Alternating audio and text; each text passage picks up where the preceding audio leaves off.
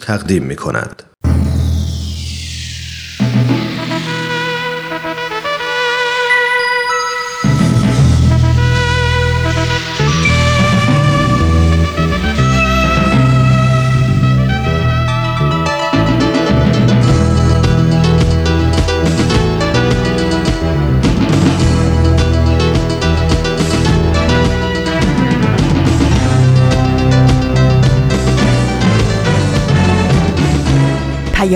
دوست. برنامه ای برای تفاهم و پیوند دلها.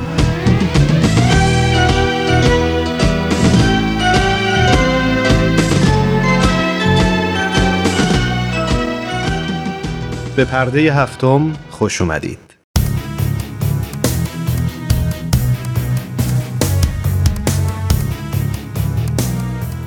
من ایمان ملکوتی هستم و امروز جمعه 27 دی ماه 1398 خورشیدی برابر با 17 ژانویه 2020 میلادیه.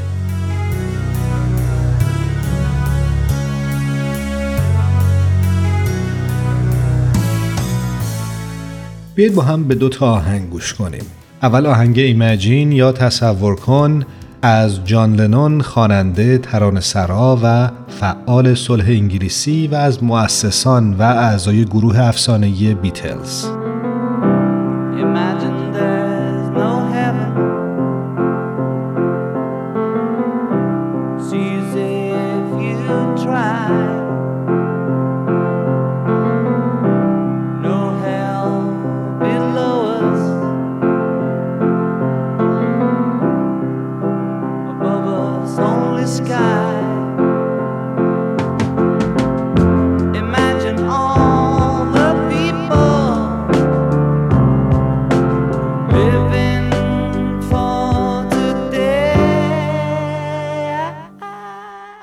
ترانه در آلبومی به همین نام یعنی تصور کن یا ایمجن در سال 1971 منتشر شد که محبوب ترین و پرفروش ترین اثر لنون در دوران فعالیت حرفه‌ایش به صورت انفرادیه.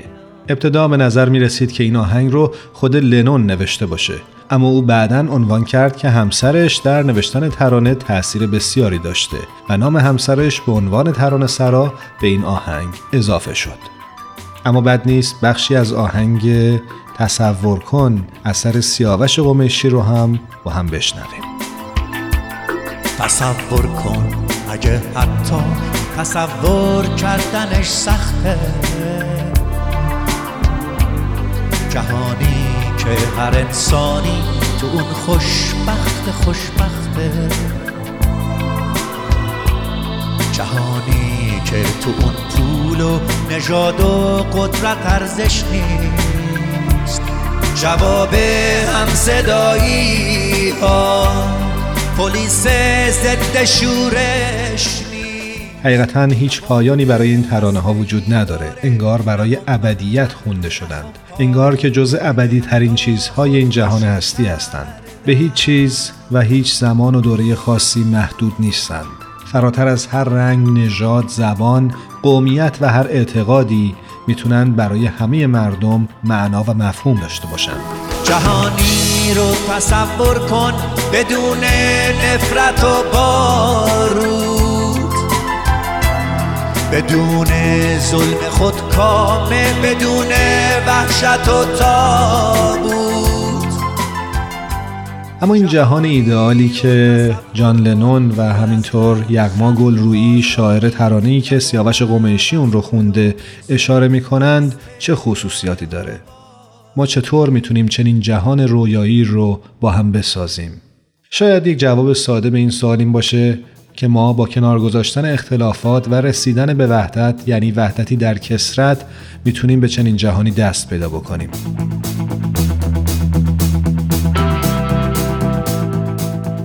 روز جهانی دین و یا آین مراسمیه که هر ساله در سومین یک شنبه ماه ژانویه با تشکیل کنفرانس های مختلف در برخی از کشورها با حضور مردمی از ادیان گوناگون برگزار میشه. روز جهانی دین اولین بار در سال 1950 میلادی توسط جامعه بهایان آمریکا جشن گرفته و به رسمیت شناخته شد. و هدف از اون جلب توجه تمام مردم دنیا به موضوع یگانگی و وحدت اساس تمام ادیان بود. هدفی که شاید بیانگر تنها قدرت فعال دین در راه وحدت بشر و دنیا باشه.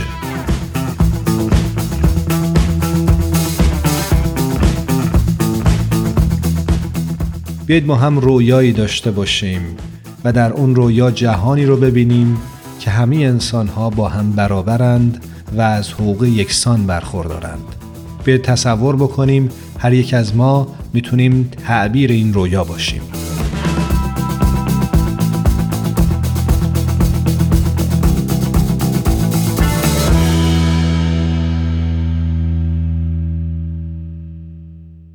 با پرده هفتم همراه بمونید.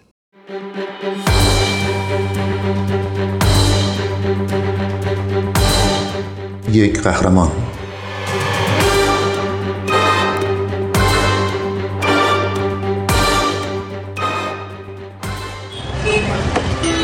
In Nepal, when parents are being arrested by the police, در نپال وقتی والدین توسط پلیس بازداشت میشن و بچه ها هیچ قیمی ندارن بعضی هاشون با پدر و مادرشون به زندان میرن. وقتی برای اولین بار از زندان دیدن کردم در دوره لیسانس مددکاری تحصیل می‌کردم. اونجا دختر کوچیکی رو دیدم که شال منو گرفت و به هم لبخند زد. برام خیلی سخت بود که اونو فراموش کنم.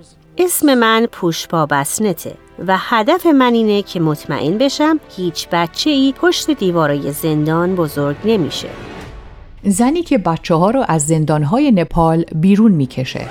پوشپا بسنت به ساعت زنگدار نیازی نداشت. هر روز صدای چهل کودکی که با او در یک خونه اجارهی دو طبقه زندگی می‌کردن اونو از خواب بیدار می‌کرد.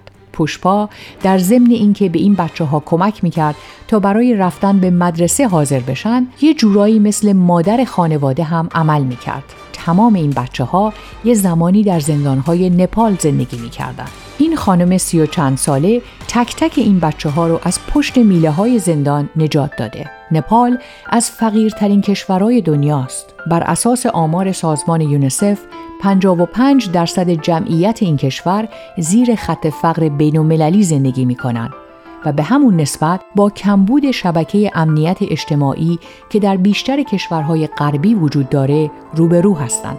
فضا در خانه های کودکان وابسته به دولت بسیار محدوده. پس وقتی که قیم دیگهی برای کودک وجود نداره، والدین بازداشتی باید بین آوردن کودکانشون به زندان یا رها کردن اونا در خیابون یکی رو انتخاب کنن. پوشبا بسنت میگه انصاف نیست که این بچه ها در زندان زندگی کنن چون اونا هیچ کار اشتباهی نکردن هدف من اینه که مطمئن بشم هیچ بچه ای پشت دیوارهای زندان بزرگ نمیشه بسنت یکی از چند نفریه که در نپال گروههایی رو راه اندازی کردند تا این بچه ها رو از زندان ها بیرون بیارن. از سال 2005 تا به حال او به تعداد زیادی از کودکانی که والدینشون زندانی بودن کمک کرده. او یک مهد کودک برای کودکان زیر 6 سال و یک خونه مسکونی رو که محل زندگی بچه های بزرگتره اداره می‌کنه که بچه ها در این خونه از امکانات تحصیلی، غذا، خدمات پزشکی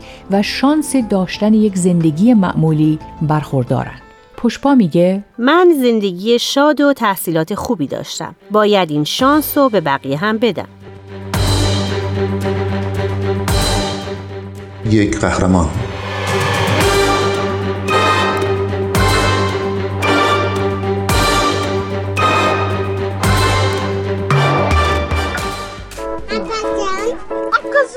In 2005, I started a daycare من از سال 2005 مهد کودکی رو شروع کردم که بچه ها صبح از زندان بیرون میان و شب بر میگردن. این بچه ها بین سن دو تا چهار سالن. اونا پنج روز هفته رنگامیزی می‌کنن، کتاب می‌خونن، درس می‌خونن. ما یک خونه مسکونی رو در سال 2007 افتتاح کردیم. در حال حاضر چهل کودک اینجا زندگی می که اکثرشون بالای 6 سالن. من هرگز مرخصی نمی‌گیرم ولی هیچ وقت خسته نمیشم.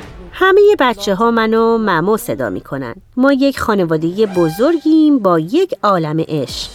بسنت 21 ساله بود که علاقه درونیش رو کشف کرد. وقتی که خانوادش یک تجارت موفق رو میگردوندن او در کالج مددکاری اجتماعی می‌خوند. روزی به عنوان قسمتی از مباحث درسیش از یک زندان زنان دیدار کرد و از دیدن شرایط بد اونجا وحشت زده شد. او همچنین از دیدن اینکه بچه ها در زندان زندگی می‌کردن شوکه شد.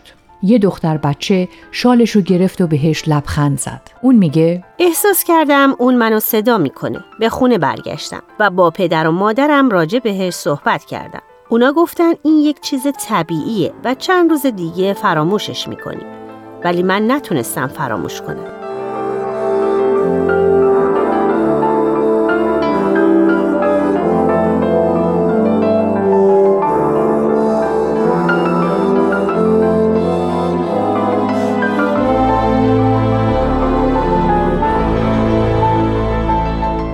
وقتی بسنت مهد کودکش رو به منظور بیرون آوردن کودکان از زندان راه اندازی کرد والدینش مخالف این کار بودن. چون او شغل و کاری نداشت که این مهد کودک رو از نظر مالی حمایت کنه. ولی سرانجام برای انجام این کار بهش کمک کردند. با این همه مأموران زندان، کارمندان دولت و حتی مادران زندانی شک داشتند که کسی به سن سال او بتونه این پروژه رو پیش ببره. ولی بسنت از چیزی ترس و واهمه نداشت. دوستانی پیدا کرد که کمک های مالی می کردن پس ساختمانی رو در کاتماندو برای شروع سازمان جدیدش یعنی مرکز رشد کودک در سنین خردسالی اجاره کرد. او والدینش رو متقاعد کرد که یک یخچال و میز آشپزخونه جدید نیاز دارند. یک قهرمان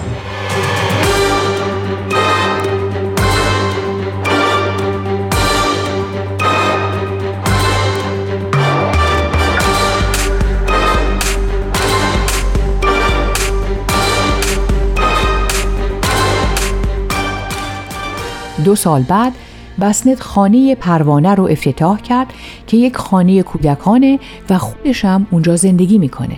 همه بچه هایی که در خانه پروانه زندگی می‌کنن با رضایت والدین زندانیشون در اونجا هستند. در سال 2009 بسنت برنامه ای رو برای آموزش کاردستی به والدین آغاز کرد و این صنایع دستی رو برای جمعآوری پول به منظور نگهداری از کودکان میفروشه.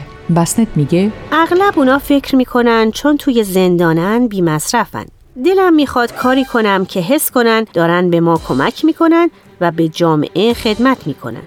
بزرگترین دغدغه بسنت پیدا کردن راههایی برای انجام کارهای بیشتره تا آینده بهتری برای این بچه ها فراهم کنه. او همچنین یک حساب بانکی باز کرده تا برای تحصیل بچه ها پول پسنداز کنه و جایی رو ساخته که اونا بتونن خونه صداش کنن. اون میگه این چیزیه که می‌خوام تو زندگیم انجام بدم وقتی می‌بینم اونا خوشحالن باعث میشه احساس خوبی داشته باشم. ولی منو وادار می‌کنه که سختتر کار کنم. دلم می‌خواد تمام رویاهاشونو برآورده کنم. وقتی من این سازمان رو شروع کردم 21 سالم بود. مردم فکر می‌کردن من دیوونه شدم ولی این چیزی بود که در زندگی می‌خواستم. من به اونا چیزی رو که یک بچه معمولی باید داشته باشه میدم. دلم می‌خواد همه رویاهاشونو برآورده کنم. برگرفته از سایت CNN Hero.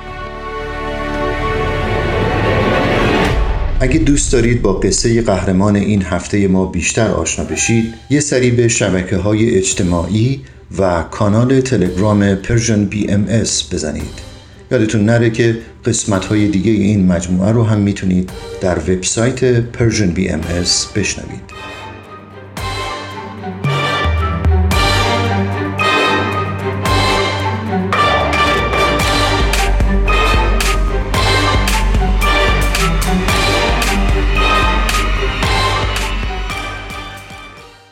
ما رو در اینستاگرام هم دنبال کنید. آدرس ما هست Persian BMS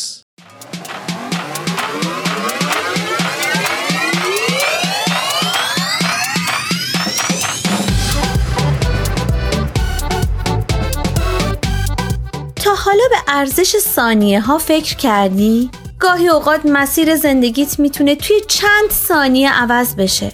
شنیدن یه صدا، دیدن یه تصویر، خوندن یه خبر همه و همه می‌تونه یه شروع تازه باشه. پس با ما همراه باش تا قدر ثانیه ها رو بیشتر بدونیم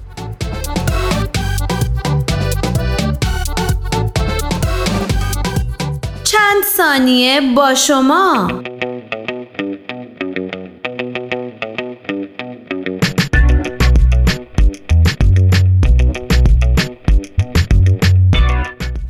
چیست؟ در تعریف این چنین آمده جنگ یا نبرد به درگیری سازمان یافته مسلحانه و غالبا طولانی مدتی گفته میشه که بین دولتها، ملتها یا گروه های دیگر انجام شده و با خشونت شدید، گسیختگی اجتماعی و تلفات جانی و مالی زیاد همراهه. و هنگامی که جنگ و دیگر گونه های خشونت در جریان نباشه وضعیت صلح برقراره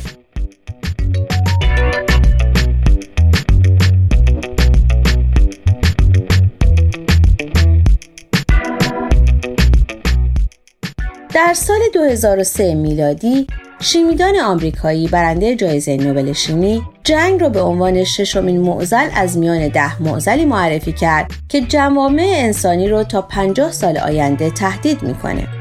و اما جنگ دینی چگونه جنگی است؟ جنگ دینی را غالبا جنگی ناشی از تفاوت‌های مذهبی می‌دونن که می‌تونه بین دو دولت با دینهای متفاوت و یا بین فرقه های مختلف یک دین صورت بگیره. و یا اینکه گروهی با انگیزه مذهبی برای گسترش اعتقادات خود به اعمال خشونت آمیز دست بزنند. و یا اینکه گروهی دیگر را به خاطر داشتن اعتقادات و باورهای متفاوت سرکوب کنند.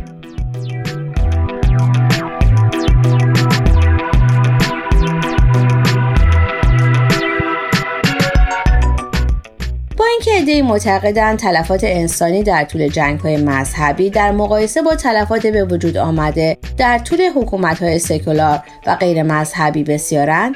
ولی این دلیل برای نیست که بتونیم فجایع و تلفات ناشی از جنگ های دینی رو نادیده بگیریم و یا انکار کنیم. به طور مثال جنگ های صلیبی که سلسله ای بود از جنگ های مذهبی که به دعوت پاپ توسط شاهان و نجبای اروپایی داوطلب آغاز شد. تا سرزمین های مقدس رو از دست مسلمانان باز پس بگیرند جنگ هایی که یادآور تعصبات مذهبی و خشونت های وصف ناپذیره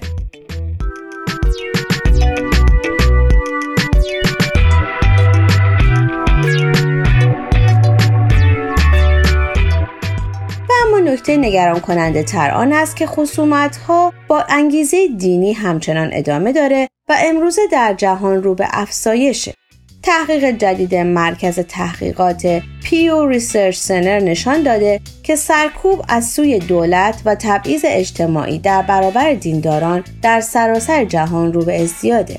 بر اساس تحقیق اخیر این مرکز تحقیقاتی شمار کشورهایی که در آن گروه های خاص مذهبی با خصومت های اجتماعی روبروان افزایش یافته.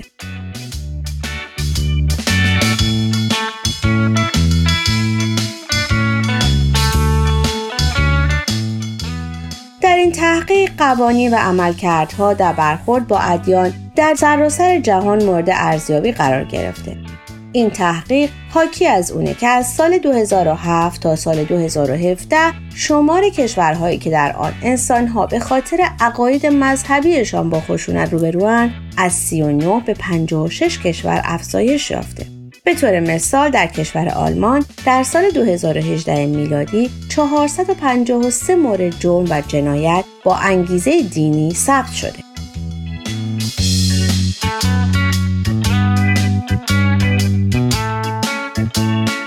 و اینک سوال هفته چه راهکارهای عملی برای کاهش خشونت های مذهبی وجود داره؟ آیا می‌تونید نمونه های از اون رو برای ما بیان کنید و آیا در این زمینه تجربه ای دارید؟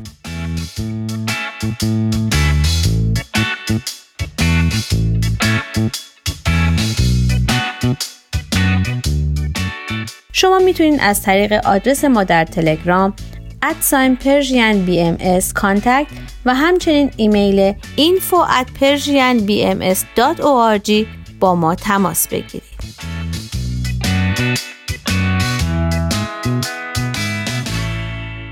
آرشیو این مجموعه در وبسایت Persian BMS به آدرس www.persianbahaimedia.org در دسترس شماست.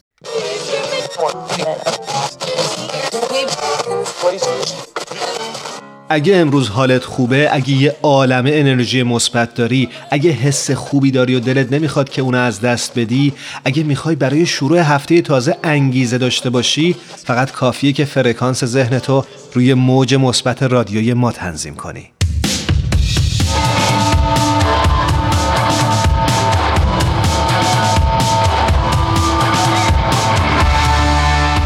سال 2019 میلادی سال مهمی برای جامعه جهانی بهایی بود.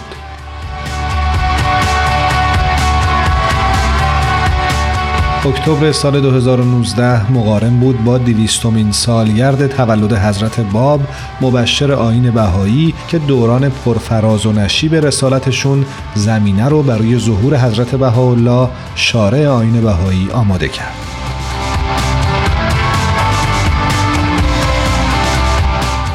این سالگرد در سرتاسر سر جهان در تمامی سطوح از سطح توده مردم تا سطح بینالمللی جشن گرفته شد.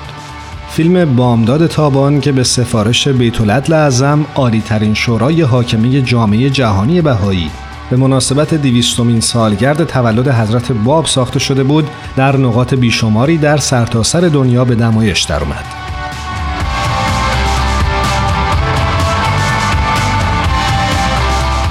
در سال 2019 میلادی بیتولد اعظم عالیترین شورای حاکمی جامعه جهانی بهایی جهت گرامی داشته حضرت عبدالبها که حائز مقامی منحصر به فرد در تاریخ ادیان هستند برنامه ساخت آرامگاه ایشون رو که طرحی متمایز داره اعلان کردند. این آرامگاه در نزدیکی باغ رضوان در عکا که یکی از اماکن زیارتی بهایی ساخته میشه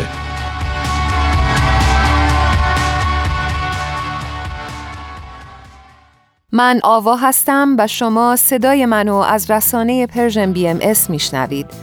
اون دسته از شما عزیزان که در ایران و اروپا از طریق ماهواره با این رسانه همراه هستید از ابتدای ماه آینده میلادی یعنی فوریه 2020 می‌تونید به پخش 24 ساعته ماهواره‌ای برنامه های این رسانه بر روی فرکانس تازه Hotbird گوش کنید.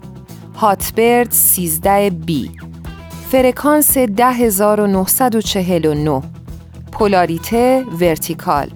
position 13 نقطه صفر ای. سیمبل ریت 27500 ترانسپاندر 122 و FEC 34 اما جا داره این نکته رو هم یادآوری کنیم. که در هر کجای جهان که مخاطب این رسانه هستید می‌تونید به وبسایت ما به آدرس www.persianbahaimedia.org سر بزنید و یا از طریق اپلیکیشن رایگان این رسانه با پخش 24 ساعته برنامه های ما همراه بشید.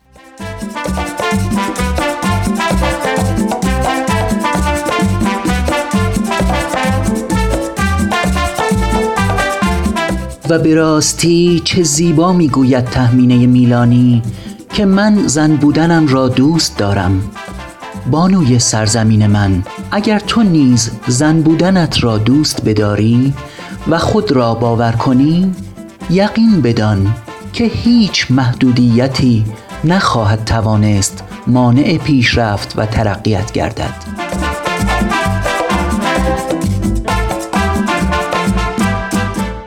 بانوی سرزمین من.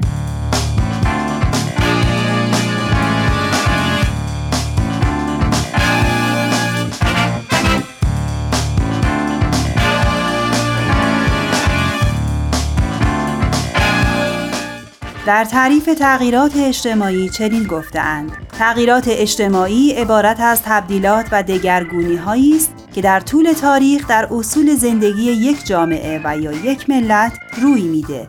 در شکلگیری این تغییرات می‌تونه عوامل بسیاری چه داخلی و یا خارجی دخیل باشه. شکی نیست که تغییر و تبدیل از ویژگی های کلیه فرهنگ های جهانه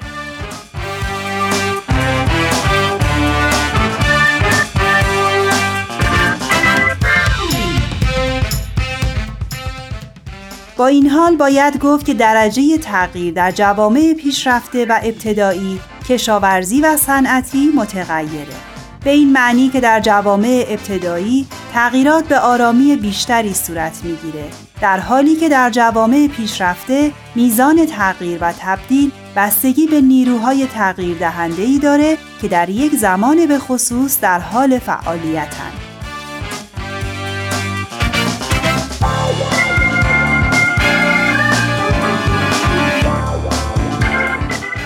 بر اساس نظریه دیگر تغییر اجتماعی تغییری قابل رویت در طول زمانه به طوری که موقتی و یا کم دوام نباشه. بر روی ساخت یا وظایف سازمان اجتماعی یک جامعه اثر بذاره و جریان تاریخ اون رو دگرگون کنه.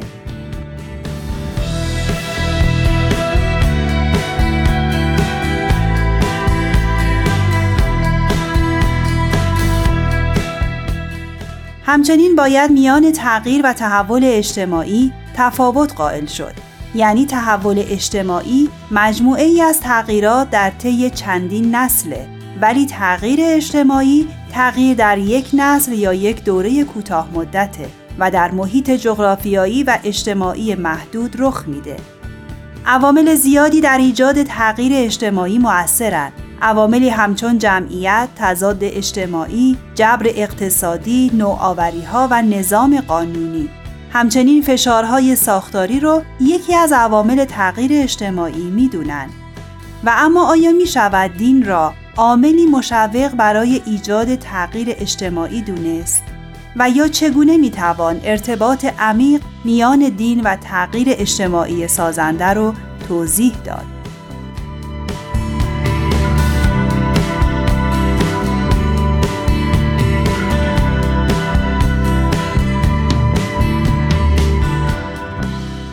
بانوی سرزمین من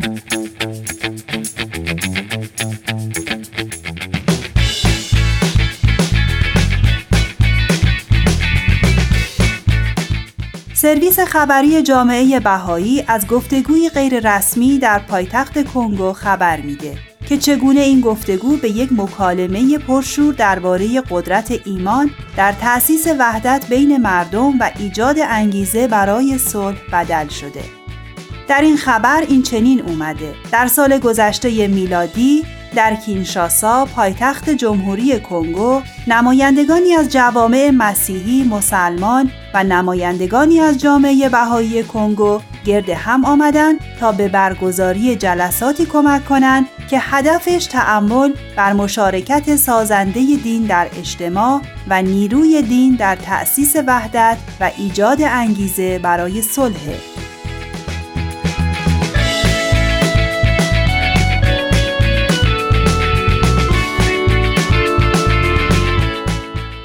یکی از اعضای دفتر روابط عمومی جامعه بهایی این کشور در این باره میگه همه ما یک بینش مشترک داشتیم. ما اعتقاد راسخ داشتیم که دین منشأ وحدته.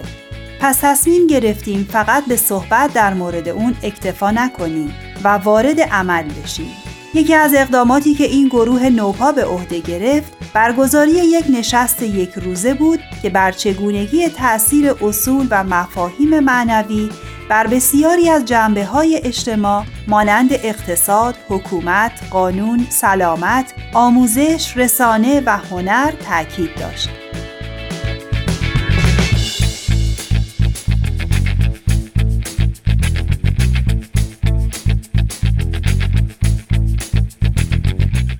همونطور که در ادامه خبر اومده بهاییان برای سالها دوشادوش دیگر جوامع دینی در کینشاسا به فعالیت مشغولند تا این اشتیاق برای ایجاد وحدت رو به مرحله عمل برسونند.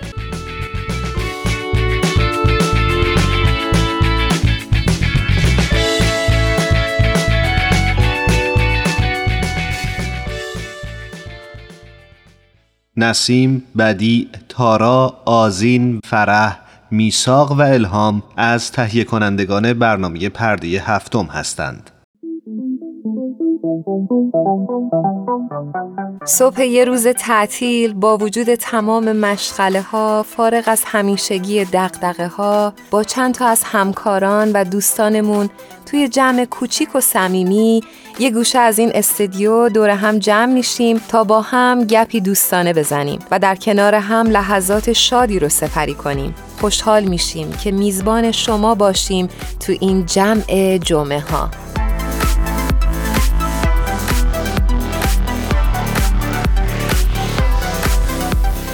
آوا کلاس تازه که برداشتی چطور؟ از استادت راضی؟ آره حقیقتش رفتم ریویوشو نگاه کردم و دیدم که خیلی استاد خوبیه و من چون درس فلسفه خیلی دوست دارم آره خیلی برام مهم بود که استادش کی خواهد بود. آره. برام جالب بود که رفتی سراغ فلسفه. من خودم همیشه فلسفه علاقه داشتم ولی خیلی میترسیدم که برم تو دانشگاهم رشته فلسفه رو بخونم. البته توی دورانی که لیسانس می‌گرفتم یه چند واحد انتخابی برداشتم اما اینکه بخوام برم در حقیقت تو این رشته تحصیل بکنم هیچ وقت جرأتش رو پیدا نکردم. اما باری کلا به تو که حداقل داری یه بخشش رو میری جلو. آره ولی منم حالا تحصیل نمی کنم تو این رشته ولی آره دیگه یه چند تا واحد برداشتم. آره دوستش دارم. رشته این به نظر من فلسفه خیلی جای مهمی داره تو زندگی ماها و باید بیشتر ازش بدونیم. یه شوخی که همیشه می‌کردن اول مرغ بوده تخم مرغ. آره آره دقیقا. من یه دوستی دارم که پژوهشگر فلسفه هستن و فکر کردم که خیلی خوبه که شنونده هامونم بیشتر با فلسفه آشنا بشن و خود من هم بر همین ازشون دعوت کردم افتخار یعنی دادم به ما که تشریف بیارن توی برنامه و با همدیگه یه صحبتی بکنیم. اسمشون چیه؟ اسمشون هست خانم بهاره اردستانی. بسیار خوب. شمارشون رو دادی به اتاق فرمان؟ بله بله شمارشون رو دادم. انگار آماده است. بریم که بشنویم و باشون آشنا بشیم. حتما. حالا تو این تایمی که یه موسیقی پخش میشه منم خورده فکر کنم یه دو سه تا سوال خوب ازشون بپرسم. آره تو هم متخصص سوالای خوبی. بریم بریم بپرسیم. بریم بشنویم.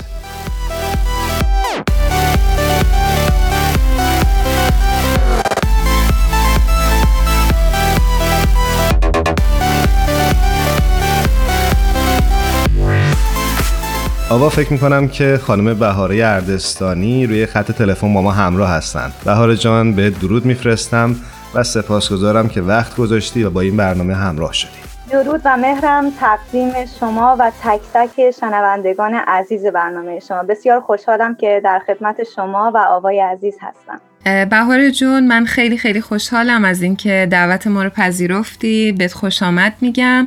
امیدوارم که برنامه خوبی باشه. خواهش می‌کنم. من هم امیدوارم. بهار جان اجازه بده برای اون دسته از شنونده هامون که شاید باد آشنا نباشن خیلی معرفیت بکنم و بگم که خانم بهاره اردستانی دانش آموخته و پژوهشگر حوزه فلسفه هستند و فارغ تحصیل رشته مهندسی برق از دانشگاه برکلی. و سال هاست که در زمینه فلسفه و تدریس اون فعال و مشغولن. جالبه بگیم که بهار جون از سن 16 سالگی مشغول به تدریس فلسفه هستند و خیلی نکته جالبیه. من خودم خیلی شوکه شدم وقتی اینو شنیدم از بهاره و فکر می‌کنم شما شنونده هامون هم خیلی براتون جالب باشه که یک دختر 16 ساله چطور تونسته که به این درجه از دانش برسه که بتونه اون رو تدریس بکنه در این سن. خودت نظرت چیه بهاره؟ من از سن 14 سالگی تحت هدایت آرش اشراقی قدم به دنیای زیبای تفکر و اندیشیدن و فلسفه گذاشتم. این وجود عزیز سال هاست که راهش رو از جهان خاکی جدا کرده. اما نقش او بر حیات فکری و روحانی من تا همیشه ماندگار خواهد. یاد و خاطرش جاوید. روحشون شاد باشه. ممنون. بهار عزیز ما توی برنامه امروز می‌خوایم یه خورده نگاه بکنیم به مقوله فلسفه و سوالی که شاید برای خیلی از جمله خود من همیشه مطرح بوده بپرسیم ازت و اینکه اساساً فلسفه چه کمکی یعنی آشنایی با فلسفه چه کمکی به گذران امور زندگی روزمره می‌کنه؟ برای این سوال ابتدا لازمه که یه تصویری از فلسفه ارائه بدم و مقصودم رو روشن بکنم که وقتی این لفظ رو به کار می‌برم چه مرادی رو در سر دارم. مقصود من حفظ کردن تاریخ فلسفه و آشنایی با آراء فلاسفه نیست. مقصود من از فلسفه یک مشغله انسانی هست که با مدد گرفتن از قوه عاقله میاد و از طریق توضیح و تدقیق مفاهیم استخراج پیشفرزا و مدلولات نقد و بررسی سازگاری درونی اعتقادات تلاش می‌کنه که یه نظامی بنا کنه که این نظام به پرسش های اساسی زندگی ما پاسخهایی که عقل به پذیره ارائه کنه. حالا این پرسش ها چی هستن؟ پرسش های بنیادی که فلسفه به دنبال اونهاست سوالاتیه که بسیاری از اونها عمری به قدمت عمر بشر رو دارن. مثلا مثلا در علوم وجود امور و جهان رو مفروض می‌گیرن اما در فلسفه این سوال بزرگ وجود داره که وجود چیه؟ آیا واقعا چیزی وجود داره؟ یا پرسش هایی که تو حوزه شناخت مطرح میشه. اینکه آیا به راستی ما می‌تونیم چیزی رو بدونیم؟ یعنی در مورد اون یقین داشته باشیم. اگر پاسخ مثبته چه چیزی رو می‌تونیم بدونیم؟ و به چه شکل می‌تونیم یقین حاصل بکنیم؟ یا پرسش های تو حوزه اخلاق اینکه ارزش های اخلاقی چی هستند اصلا تحقق دارن یا فقط ذهن ما اونا رو انتظار کرده که ما بتونیم روابطمون رو با بقیه انسان ها سامان ببخشیم؟ یا پرسش های تو حوزه منطق که شیوه های درست اندیشیدن و درست استنتاج کردن کدومن؟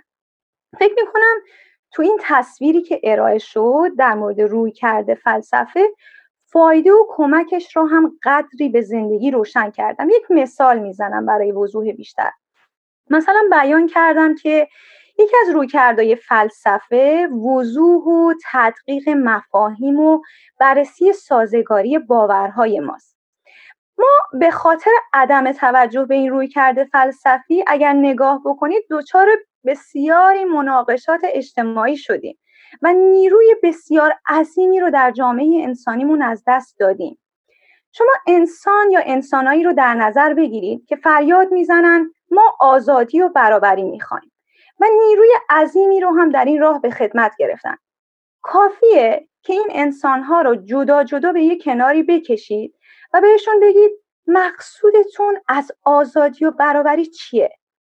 و اینکه آیا دقت کردید که آزادی و برابری در حوزه زندگی عملی انسان قدری با هم ناسازگاری دارن؟ اگه هر کسی آزاد باشه که هر طور دلش می‌خواد زندگی کنه آیا نتیجه این نمیشه که در جامعه شرایط نابرابر و متفاوت ایجاد بشه؟ اینجا دقیقا جاییه که تفکر فلسفی خودش رو نشون میده. اونجایی که از افراد می‌خوایم مفاهیمی رو به کار ببرن که روشنه. یا اگر مفاهیمی به کار می‌برن اونا رو روشن کنن و سازگاری اونها رو بررسی کنن. بسیاری از ناکامی ها و رنج هایی که ما در حیات امروزه بشر تجربه می کنیم به این علتی که افراد بر سر مفاهیم و مفروضات و باورها و اعتقاداتی می جنگند و نسبت به هم خشونت روا می دارند که وقتی با اونا شروع به گفتگو بکنیم و از اونها بخوایم که مفاهیم و باورهاشون رو روشن بکنن در اون لحظه بر خودشون آشکار میشه که بر سر چیزی میجنگن که شاید اصلا برای خودشون روشن نباشه که چیه. حتی قادر به توصیف و تدقیق اون باورها نیستن. فلسفه قصدش این هست که این گفتگو این مذاکره توسط خود انسان با خودش صورت بگیره. یعنی خود انسان خودش رو به پرسش بگیره و این جنس کنکاش فکری در مرکز زندگی اون قرار بگیره. این رویکرد باعث میشه که زندگی انسان از ملال و تکرار و پیش پا افتادگی که ممکنه فرد رو به پوچی برسونه نجات پیدا کنه و قوای فردی انسانی خودش رو به بهترین شکل شکوفا کنه و زندگی انسان ارزش زیستن پیدا کنه. به لحاظ اجتماعی هم فلسفه جامعه را از رکود عدم تحرک و تحجر و جزمیت نجات. چه پاسخ قشنگی دادی و فکر می‌کنم که خیلی به راحت و به زبون خودمونی برامون گفتی که فلسفه و دونستن و آشنایی اون چه کمکی می‌تونه به ما در زندگی بکنه. ممنونم ازت. خواهش می‌کنم. بهار جون یه سوال دیگه پیش میاد که بعضی از افراد فلسفه رو صرفا یه دانش نظری می‌دونن که کاربرد اون در زندگی بشر بسیار محدوده شما چه پاسخی برای اونها دارید؟ آقای عزیز من نظام نظری رو بنیانی می‌دونم اساسی می‌دونم که امارت بنای عملکردهای ما و نحوه تعاملات ما با سایر مردم و عالم طبیعت و در یک کلام هر آنچه که از ما در ساحت عمل ظاهر میشه بر روی اون ساخته میشه. باورهای ما و به عبارتی نظام نظری ما جهتگیری های عملی ما و انتخاب های ما رو روشن می‌کنن.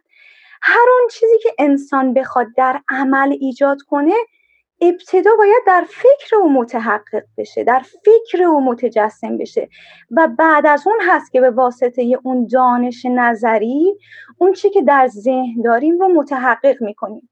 این که ما به جهان چگونه نگاه می‌کنیم خیلی تاثیر داره در وضع قوانین و سوگیری های ما. مثلا اینکه انسان رو در این جهان به چه شکل تعریف می‌کنید بذارید یه مثال بزنم. بذارید سه رأی رو در مورد انسان در نظر بگیریم به لحاظ نظری.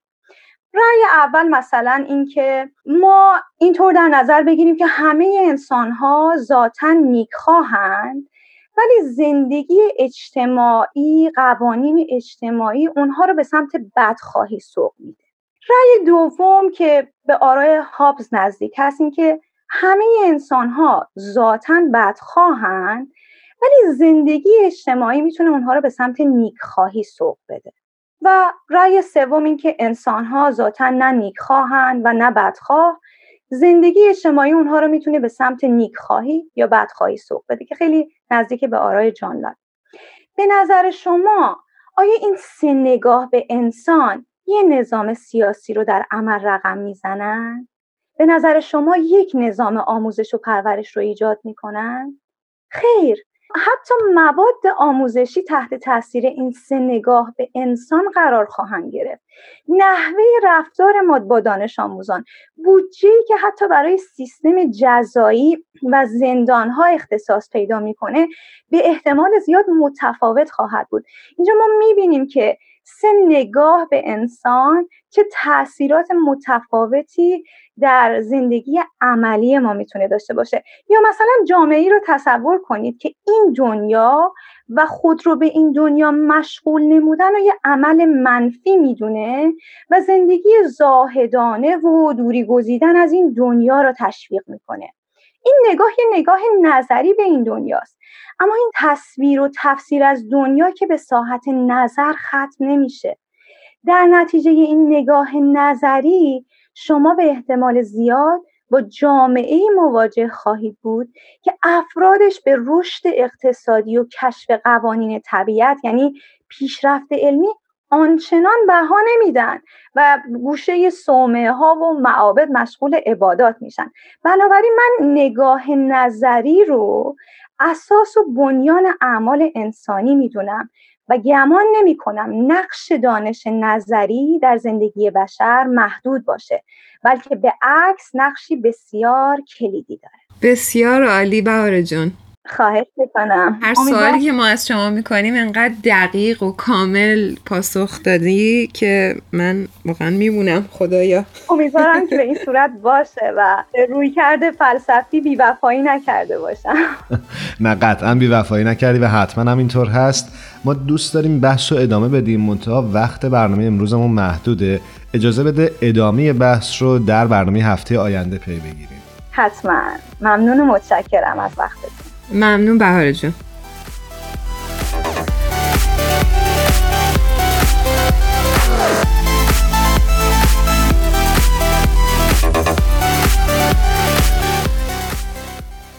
جمله است منصوب به مهاتما گاندی.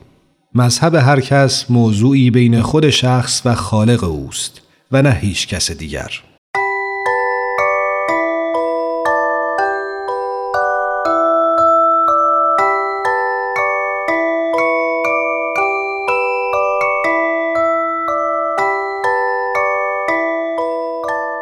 ام استودیوز به سفارش رادیو پیام دوست این برنامه رو براتون تهیه کرده بود.